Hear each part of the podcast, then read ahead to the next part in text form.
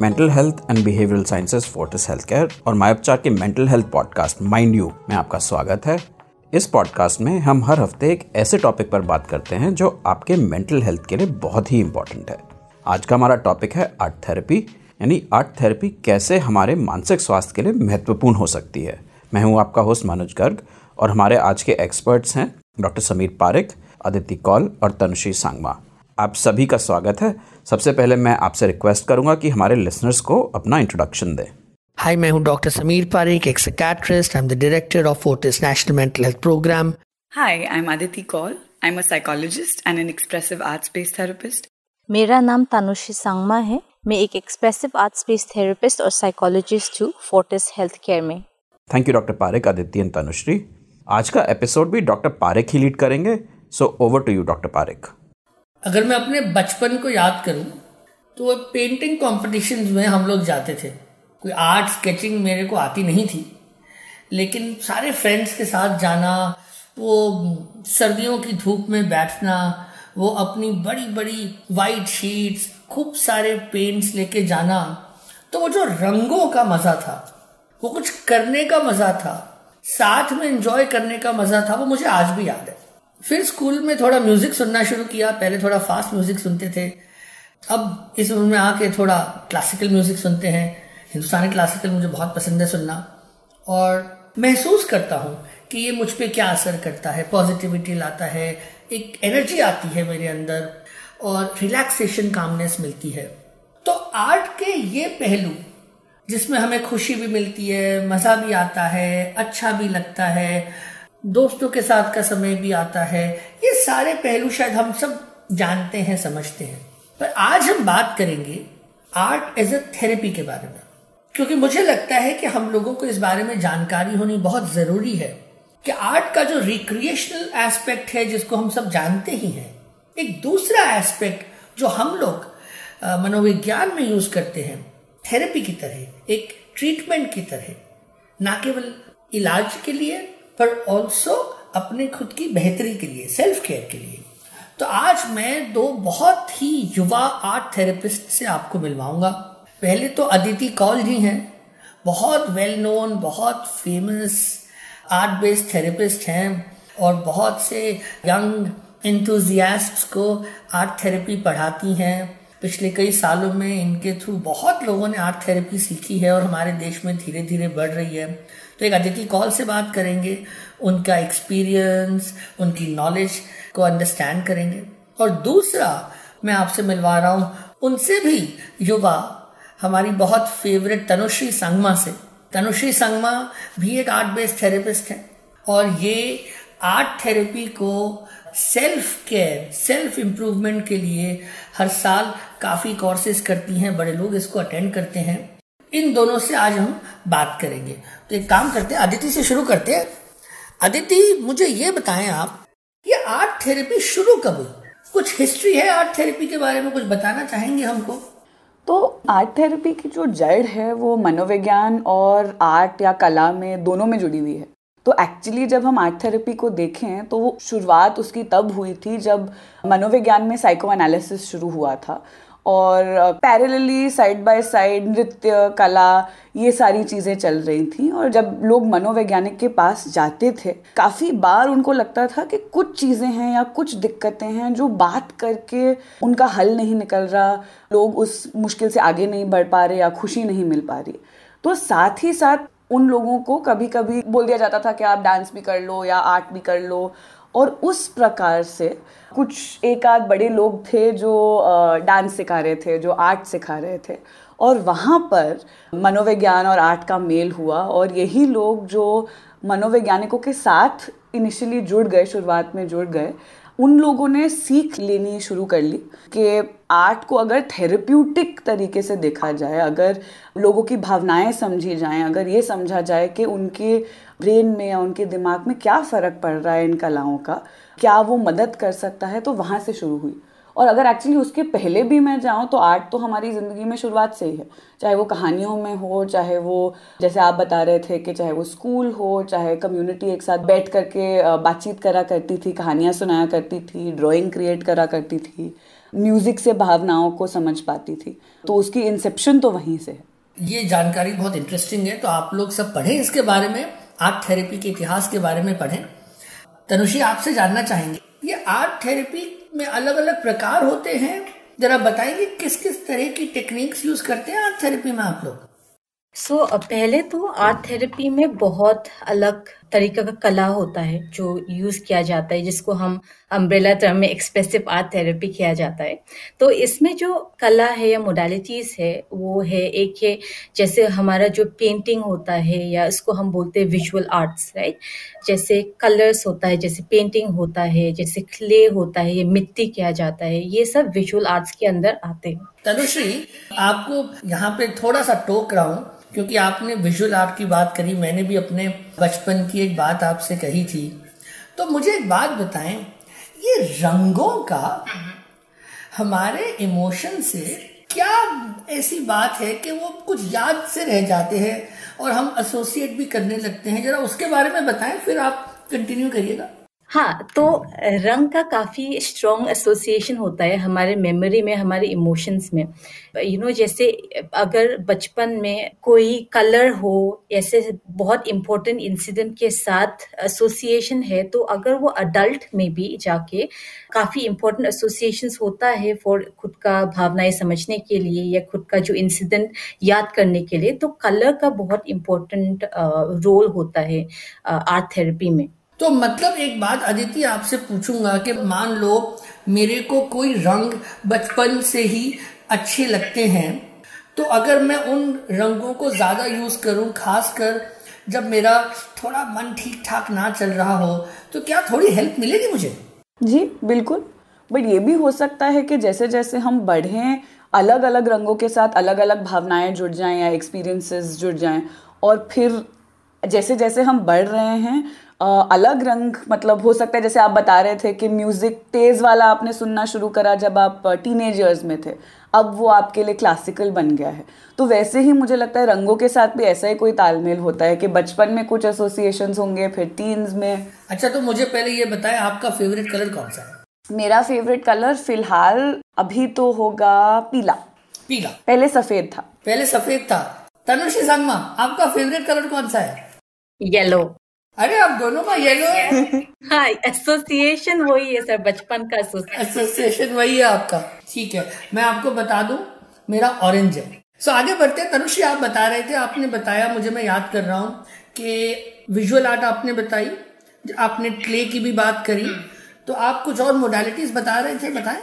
तो visual art के अलावा डांस एंड मूवमेंट भी एक मोडालिटी है जिसपे हमारा जो शरीर है वो कोर मीडियम है जिससे हम एक्सप्रेस करते अपने अंदर के मन के बात या हमारे जो भावनाएँ के बारे में हम उसको शेयर करते हैं या एक्सप्रेस करते so, तनुश्री आपने बताया डांस मूवमेंट तो मैं अदिति से एक सवाल पूछूँगा।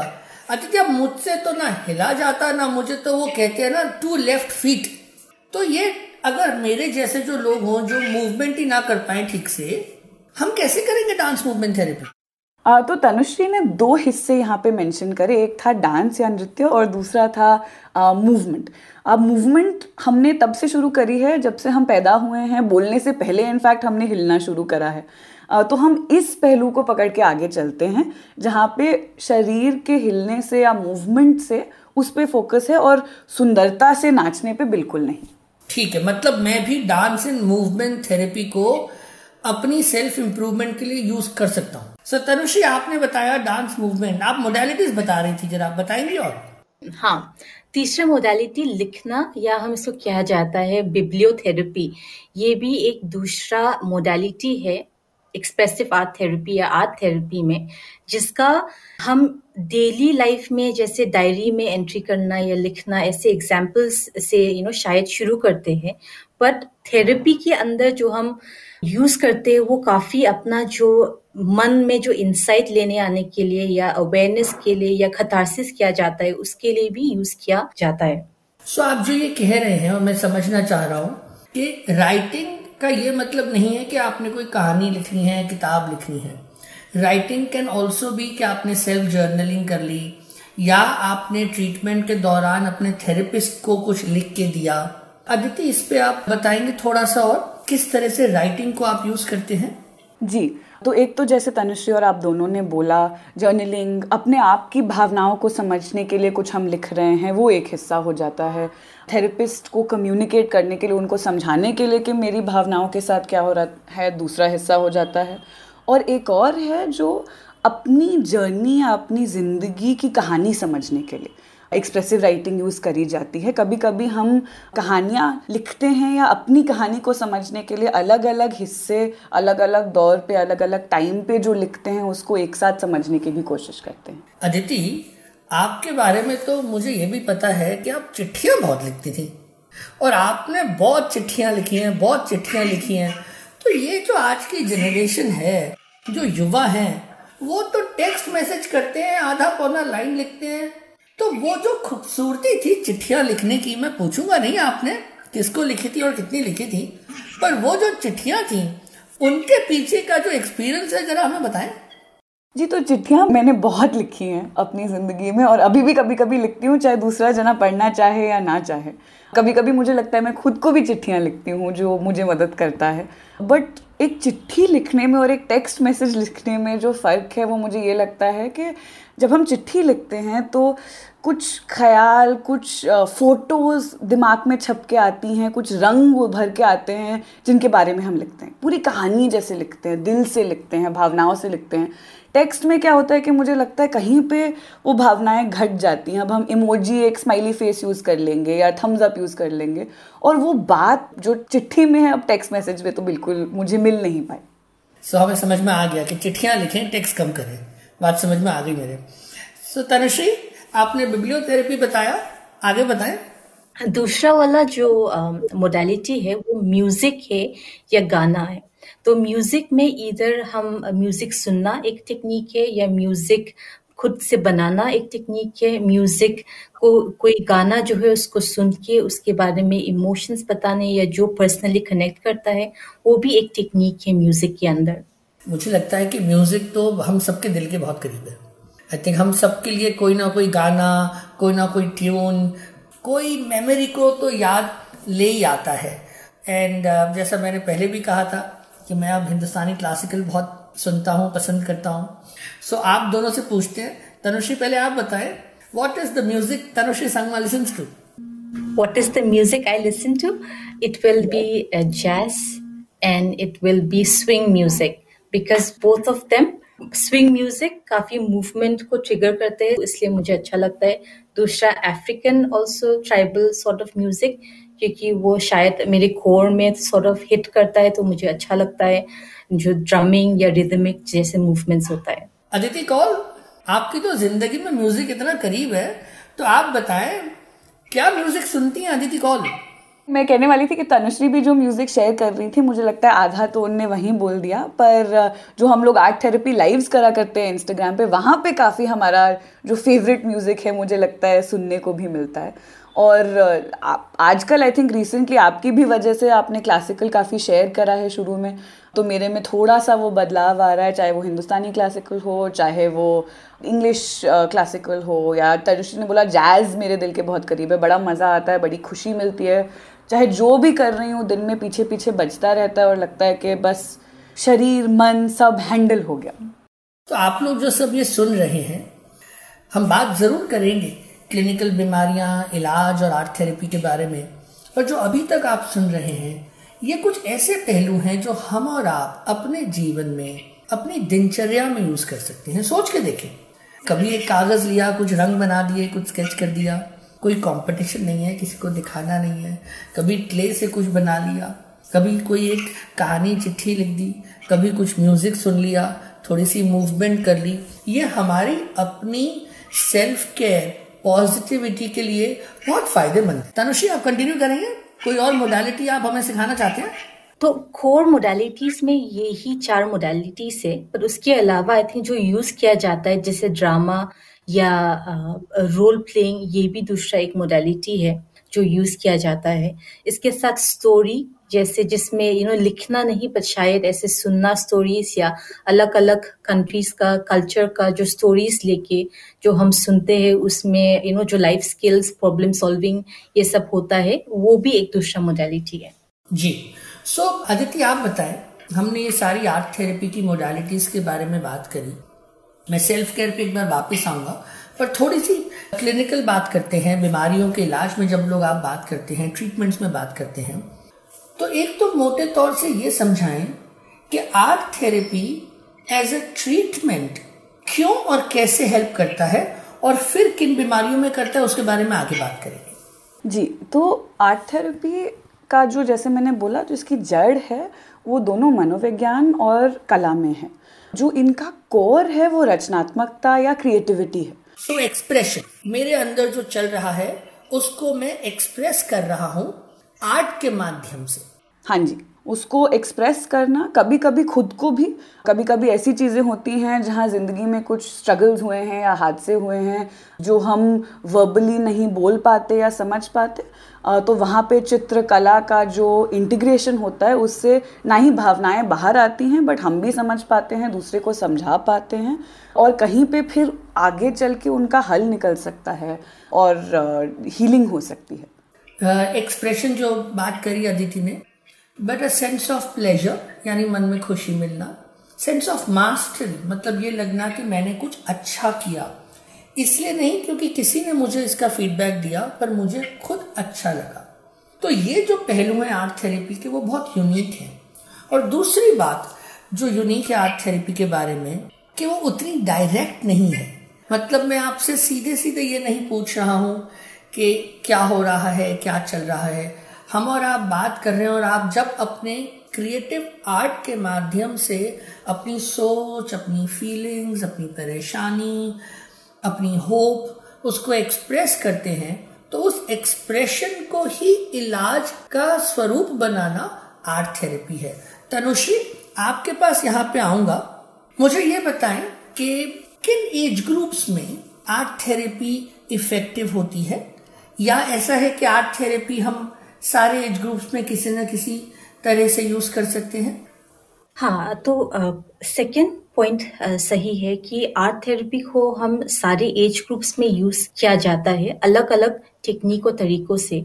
जैसे कि चिल्ड्रन uh, या यू you नो know, बचपन में हम डेवलपमेंटली देखा जाता है कि उसको डेवलपमेंटली इमोशनल या सोशल या फ़िज़िकल डेवलपमेंट में जैसे मूवमेंट हो गए उसको हम स्पेसिफिकली यूज़ किया जाता है। सो so, मुझे यहाँ पे एग्ज़ाम्पल दे तनुश्री।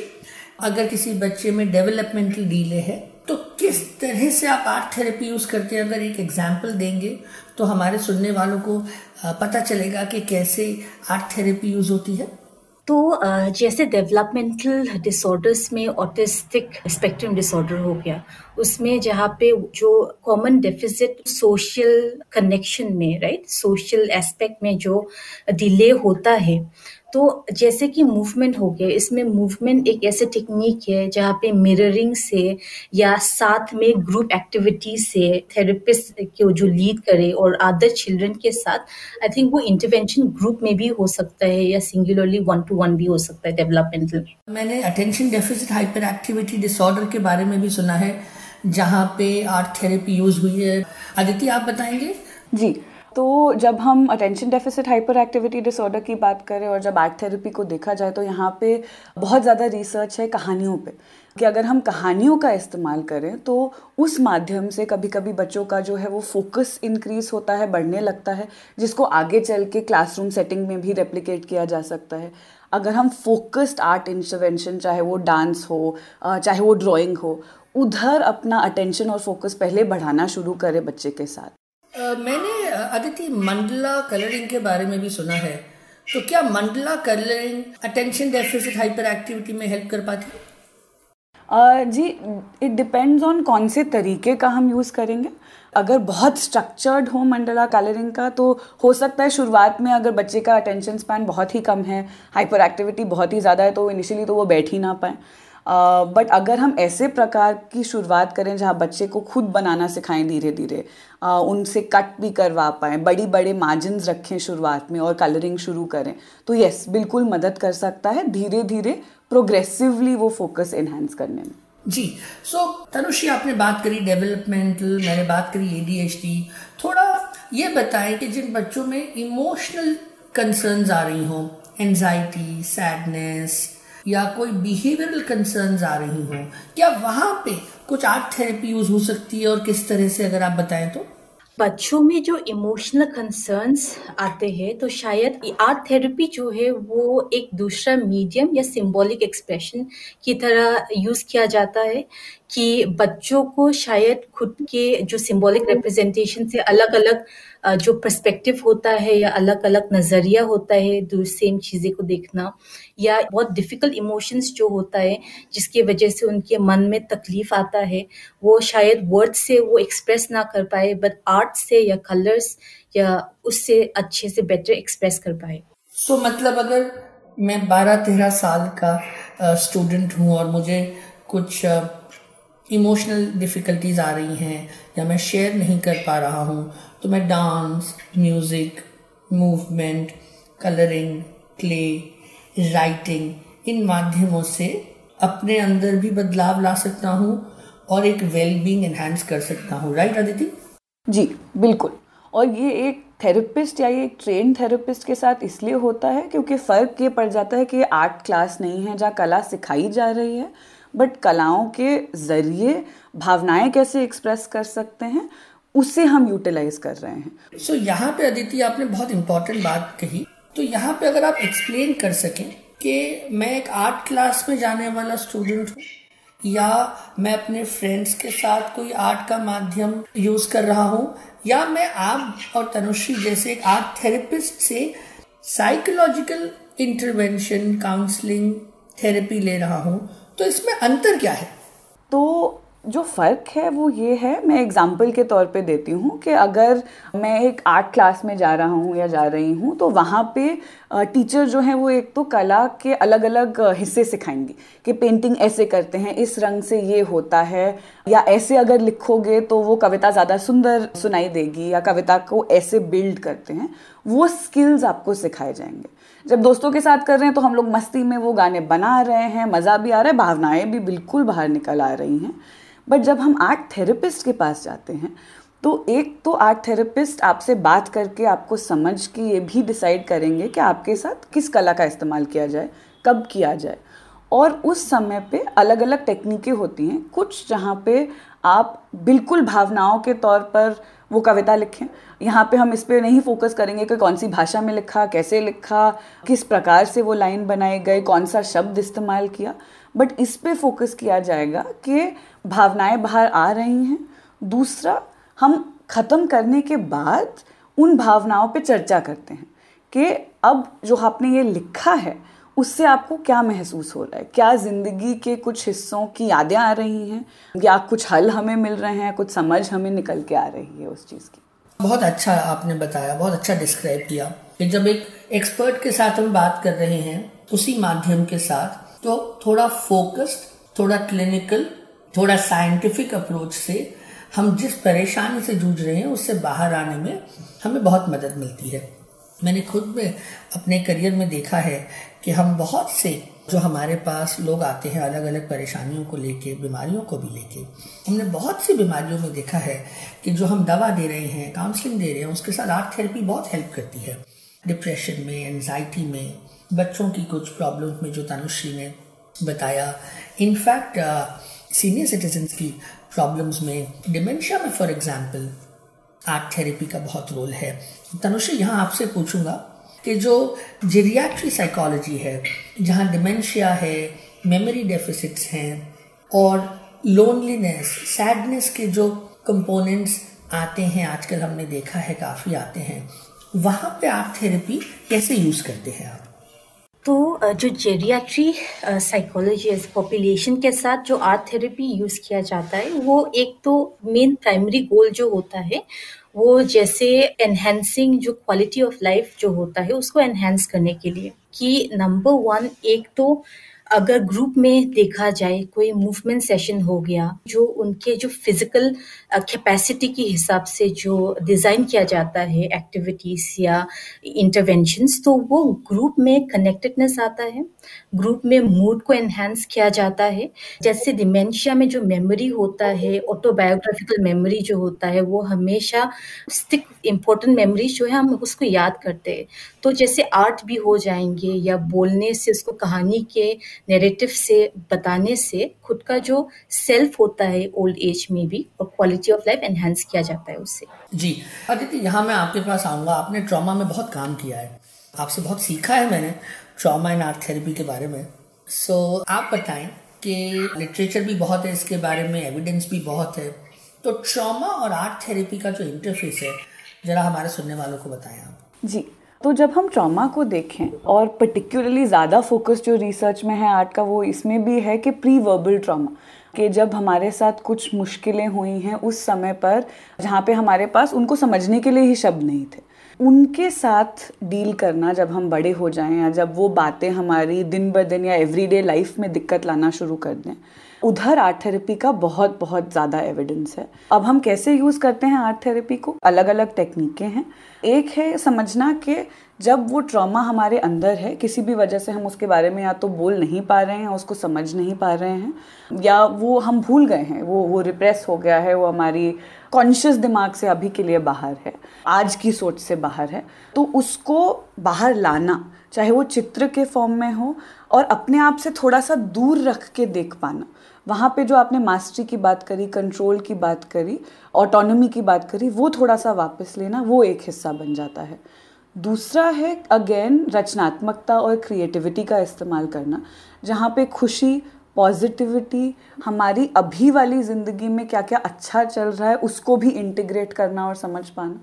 और तीसरा जो एक बहुत बड़ा हिस्सा है, जो एक ग्राफिक नैरेटिव के फॉर्म में हम इस्तेमाल करते हैं, वो है कि जो दिक्कत हमारे साथ हुई, जिस भी पहलू पर हुई ज़िंदगी में, उसको समझना, उसके पहले क्या हुआ, उसके आगे चल के, उसके बाद में क्या हुआ इसको, चाहे वो चित्र के फॉर्म में हो, चाहे वो मूवमेंट यूज़ करके हो, और हम कोशिश क्या करते हैं कि अलग अलग चीज़ें एक साथ लाएँ।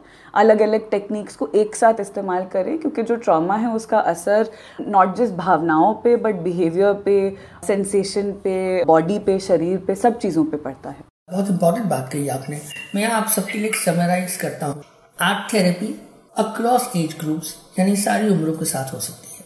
बच्चे teenagers young adult older adult senior citizen सबके साथ। अलग अलग बीमारियों में आर्ट थेरेपी को हम बाकी ट्रीटमेंट के साथ मिक्स करके हम मैक्सिमम बेनिफिट मिल सके लोगों को, परिवारों को, उसमें आर्ट थेरेपी को यूज़ करते हैं। आपको बताऊँ कि हम पिछले पाँच छः साल से आर्ट थेरेपी का बहुत यूज़ कर रहे हैं। हमारा इनफैक्ट एक Fortis national mental health programme का एक हिस्सा है आर्ट थेरेपी जिससे हमने ना केवल मानसिक बीमारियाँ बट फ़िज़िकल बीमारियाँ, जिन लोगों को cardiac trauma long care cancer इन सब में भी हमने आर्ट थेरेपी को बहुत यूज़ किया है और हमने देखा है कि लोगों के जीवन में इससे कितना बेनिफिट मिला है। एक बार फिर क्लिनिकल से बाहर निकलते हैं और आते हैं हम अपनी सेल्फ केयर पे। तनुषी आप एक कोर्स करती हैं हर साल art therapy for self improvement जरा बताएँ आप ये सेल्फ इम्प्रूवमेंट अगर मैंने करनी हो तो मैं आर्ट थेरेपी को कैसे यूज़ कर सकता हूँ? आप मुझे बस ये बता दें तो मैं अपने आप को इम्प्रूव करना शुरू कर दूँ।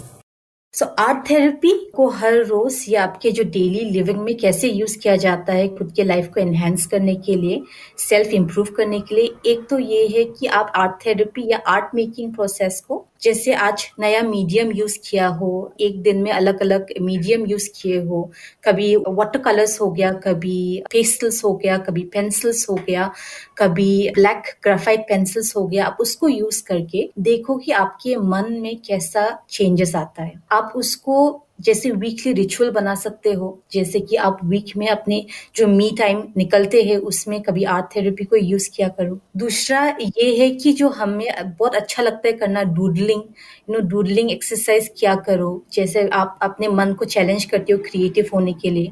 जैसे अदिति ने बोला है कि क्रिएटिविटी का खुद का जो हीलिंग पावर होता है, आप उसको यूज़ करिए। तो ये कुछ टेक्निक्स है, जहाँ से आप यूज़ कर सकते हो। ऐसे कोई म्यूज़िक चूज़ करो म्यूज़िक पीस एक्टिविटीज़ जहाँ से आप मूव करके देखो कि आपका मूवमेंट एक्सप्रेशन अलग होने से आपके मन में और शरीर में कैसे फ़र्क आता है। ओके अदिति कौल तो मेरा हफ़्ता कैसा हो और मैं कैसे ये सारी चीज़ें इतनी सारी चीज़ें बता दी तनुश्री ने अब मुझे तो वैसे याद नहीं रहेंगी।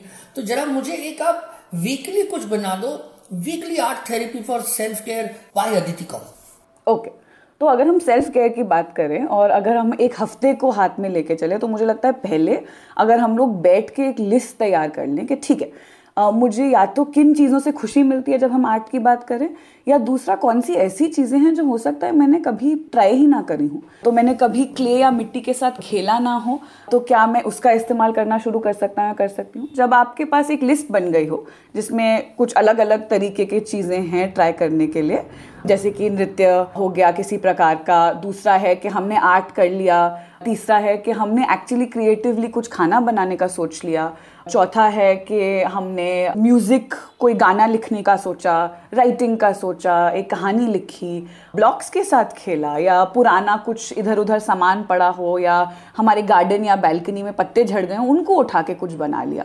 एक ऐसी लिस्ट बनाएँ हर दिन में कुछ हिस्सा रखें या हर दूसरे दिन अगर टाइम नहीं मिल रहा तो हिस्सा निकाले जहाँ पे इन चीज़ों का इस्तेमाल किया जा सके। अदिति, मुझे ख्याल ही आया जब आप ये बोल रही थी, देखो, खाना तो मैं बना दूँगा, बेटा, पर खाना फिर आपको पड़ेगा वो। और आप ये क्ले रंग वगैरह कह रही हैं तो जो युवा हैं, खास करके जो बच्चे हैं, बेटा, एक छोटी सी टिप दे रहा हूँ आपको। कर ले जितने रंग से खेलना हो, ज़रूर खेले, पर बाद में ना सफ़ाई करके रख देना। ये नहीं होना चाहिए कि आपके मम्मी या पापा माइंड यू में फ़ोन करें और माई उपचार टीम को, या मेरे को ये बोले कि अदिति कॉल ने और तनुश्री संगमा ने, clay art graphite, pencil, pastel, ये सब किया, अब आके हमारे घर की सफ़ाई कौन करेगा? तो इसलिए दोनों चीज़ें मिक्स करके करेंगे। Before I wind this up Tanushree आपसे पूछना चाहूँगा, अपने एक्सपीरियंस में तुमने क्या देखा, क्या सीखा? वो शेयर करो the personal experience of being an art therapist doctor Parikh, मैं आपका ये जो सवाल है, ये दो हिस्सों पे बात के आंसर दूँगी। एक, ऐसे थेरेपिस्ट के पॉइंट ऑफ़ व्यू से, दूसरा पर्सनल पॉइंट ऑफ़ व्यू से इसका आंसर दूँगी। एज अ थेरेपिस्ट मुझे ये लर्निंग और जो क्रिएटिविटी होता है ना एज एन आर्ट थेरेपिस्ट जो ऐसा ना है कि जो हमें क्रिएटिविटी जो सुनने में आता है या कि कुछ अलग सा कर दिया हो बट जो क्रिएटिविटी जो अप्रोच होता है पेशेंट्स के साथ कैसे डील करे या समझने में जो एम्पथी होता है, जो बेसिक स्किल्स होता है as a therapist as a counsellor ये इन सब में काफ़ी एड ऑन हुआ है। लर्निंग की लोग कैसे समझते हैं, लोग कैसे एक्सप्रेस करते हैं, कैसे सबका अलग अलग एक्सप्रेशन होता है मीनिंग मेकिंग अलग होता है और क्रिएटिविटी इसको हम क्रिएटिवली कैसे अप्रोच किया जाए, वो सीखने को मिला है।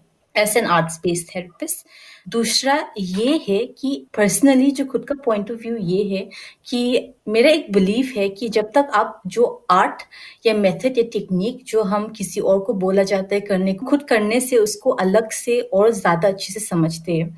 तो इस प्रोसेस से आई थिंक जो ड्राइंग है या जो स्केचिंग है उससे आई थिंक खुद की जो सेल्फ एस्टीम या सेल्फ कॉन्फिडेंस जो है या एंजाइटी को कैसे रेगुलेट किया जाए ये सब सीखने को मिला है अपने पर्सनल पॉइंट ऑफ़ व्यू से। बहुत बढ़िया बहुत बढ़िया। Aditi Kaul you are probably one of the best known art therapist in the country and आप पिछले तीन या चार साल से हर साल एक uh, नई जनरेशन ऑफ़ आर्ट थेरेपिस्ट को ट्रेन करती हैं। राइट सो आप तो इस फ़ील्ड में एक लीडर हैं। सो आप मुझे बताएँ the journey of Aditi Kaul as an art therapist कुछ सिखाए हमको उससे? तो मुझे अभी भी याद है पहली बार जब मुझे आर्ट थेरेपी की थोड़ी सी भी समझ आई थी, एक एक्सपीरियंस आया था, मैं अपनी मास्टर्स को फिनिश कर रही थी, और मुझे लगा था उस समय पे कि मैं सब सीख गई हूँ, और मुझे बहुत अच्छे से समझ है काउंसलिंग और थेरेप्यूटिक प्रोसेस की। और दो दिन की एक आर्ट थेरेपी वर्कशॉप हुई थी और मुझे लगा कि मेरी पूरी ज़िंदगी को उसने मतलब जैसे कि सर पे उल्टा रख दिया। इतना इमोशनल प्रोसेस था, इतना अलग फ़र्क प्रोसेस था कि अपने सर से बाहर निकल के, अपने हाथों से कुछ करना। और ऐसी भावनाएँ निकली, मुझे अभी भी याद है, जहाँ पे मुझे लगा कि अब तो मुझे पता ही लगाना है कि इसको सीखा कैसे जाए। और आई थिंक वो आठ साल से ऊपर हो गए हैं जब मैंने डिस्कवर किया आर्ट थेरेपी को और ढूंढा कि कहाँ से पढ़ूँ। अभी भी मुझे लगता है मैं रोज़ सीखती हूँ। और आई थिंक पर्सनली भी अपनी ज़िंदगी में और दूसरे लोगों को सिखाने के तौर पर इतने सालों से जो चल रहा है, या सीखने के, या हॉस्पिटल में काम करने के, चाहे वो बच्चे हों छोटे छोटे जो हॉस्पिटल में इन पेशेंट वार्ड में एडमिटेड हों चाहे हमारे पास लोग आ रहे हों ट्रीटमेंट के लिए ओपीडी में, चाहे हम इवेंट्स ग्रुप्स के साथ क्यों ना कर रहे हों, जो चेंज मैंने देखा है, जो बदलाव मैंने देखा है इतने सालों में, खुद में भी और दूसरे लोगों में भी आई थिंक ज़िंदगी में ऐसी कोई चीज़ मुझे नहीं मिली होगी जिसमें इतनी ताकत है, जितनी मुझे आर्ट थेरेपी में आज भी मिली है। सब दोनों ने आज हमें बहुत ज्ञान दिया आर्ट थेरेपी के बारे में हमने सीखा, हमने जाना कि ना केवल art therapy as a treatment पर उससे भी शायद ज़्यादा इम्पोर्टेंट कि हम अपने जीवन में आर्ट को यूज़ करके अपनी क्वालिटी ऑफ़ लाइफ कैसे बेटर कर सकते हैं। तो ये पॉडकास्ट ख़त्म करने से पहले मैं आप सबको ये ज़रूर बोलूँगा कि एक बार खुद आर्ट थेरेपी अपने ऊपर यूज़ करें, अपनी सेल्फ केयर के लिए यूज़ करें।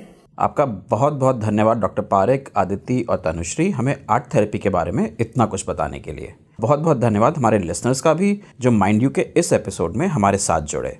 उम्मीद करते हैं कि आप हमारे साथ अगले एपिसोड में भी जुड़ेंगे जब हम बात करेंगे हैप्पीनेस के बारे में। तब तक के लिए स्वस्थ रहिए, खुश रहिए।